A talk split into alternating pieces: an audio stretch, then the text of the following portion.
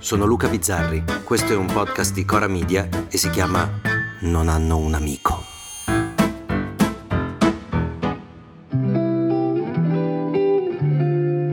L'amore che inizia, l'amore che finisce. Sorrido pensando che non so se sia una mia caratteristica, ma io ho sicuramente più storie d'amore finite che iniziate. Eh sì, lo so che sembra impossibile, ma io sono riuscito, non da solo, a far finire storie che si erano proprio appena sedute sul vagone quando la voce dice ancora agli accompagnatori di scendere. Durante il Covid, per esempio, ho avuto una storia a distanza con una ragazza americana. Ci vedevamo solo via cam perché eravamo in due continenti diversi. A un certo punto io mi accorsi che ero terrorizzato dalla fine di una pandemia che avrebbe permesso a quella storia di essere vera, concreta.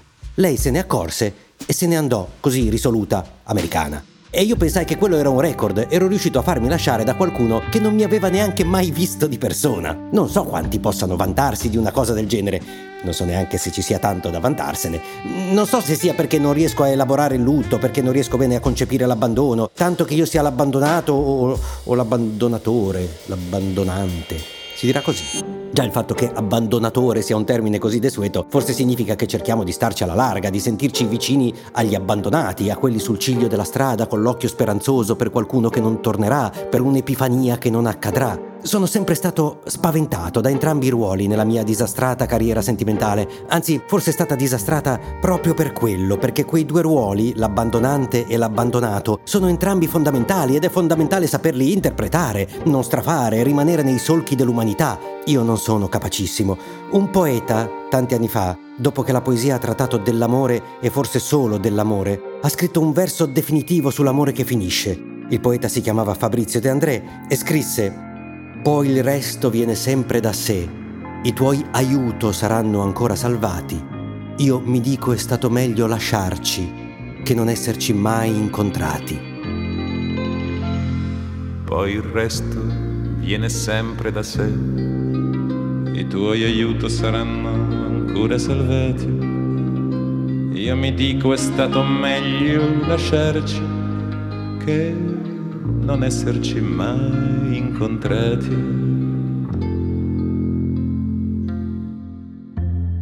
E io qui ho un po' di imbarazzo, perché è vero, quel che ti rimane di una storia è forse più dell'amarezza della fine, ma è sempre vero, perché per me no, per me proprio no.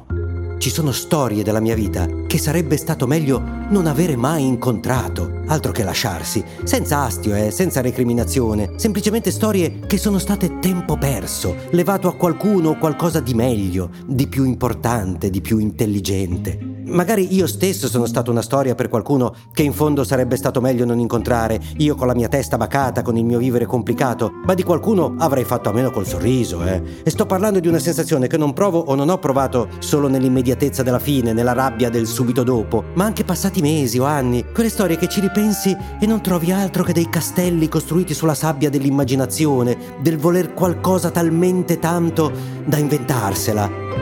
Certo che ci sono, esistono le storie che restano anche dopo la fine, certo che ci sono amori che non finiscono anche quando se ne vanno e purtroppo gli amori finiscono non solo col lasciarsi, ma banalmente anche col morire di uno dei due. E alla fine di questo secondo episodio sull'amore, di questa seconda parentesi dalle notizie, dall'attualità, mi accorgo di essere ancora al punto di partenza, ancora a cercare di capire quello lì che quando è finito non sei d'accordo con De André. Era amore? Come si chiamava? Un giorno, in un momento un po' complicato della mia vita, una persona che di mestiere tentava di mettere in ordine la camera di un sedicenne problematico che era ed è la mia testa, mi disse Guardi, lei adesso si prende una pianta e la cura e fa in modo che per un anno non muoia. Poi dopo può passare a prendersi cura di un animale domestico, mi raccomando senza farlo morire. Ecco, dopo, solo dopo, potrà forse avere cura di qualcuno. La pianta ce l'ho fatta, una bellissima pianta di limone, eh? l'ho tenuta un anno intero, viva, eh, sono all'animale domestico. Appena arrivato pensavo che sarebbe stato troppo anche lui per me, poi piano piano mi ha insegnato quel che so fino ad ora. Ecco, quel che so fino ad ora sull'amore me l'ha insegnato un pochino la vita, ma con tristezza mi accorgo che molto di più l'ho imparata da uno che passa la giornata a inseguire pigne e a leccarsi allegramente le balle. A domani!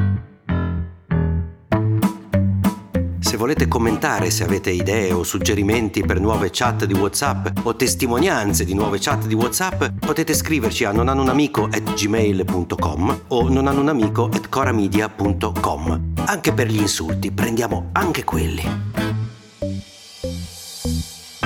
Non hanno un amico è un podcast di Cora News prodotto da Cora Media. È scritto da Luca Bizzarri con Ugo Ripamonti. La cura editoriale è di Francesca Milano. La supervisione del suono e della musica è di Luca Micheli. La post-produzione e il montaggio sono di Daniele Marinello. Il producer è Alex Peverengo. Le fonti dei contributi audio sono indicate nella sinossi.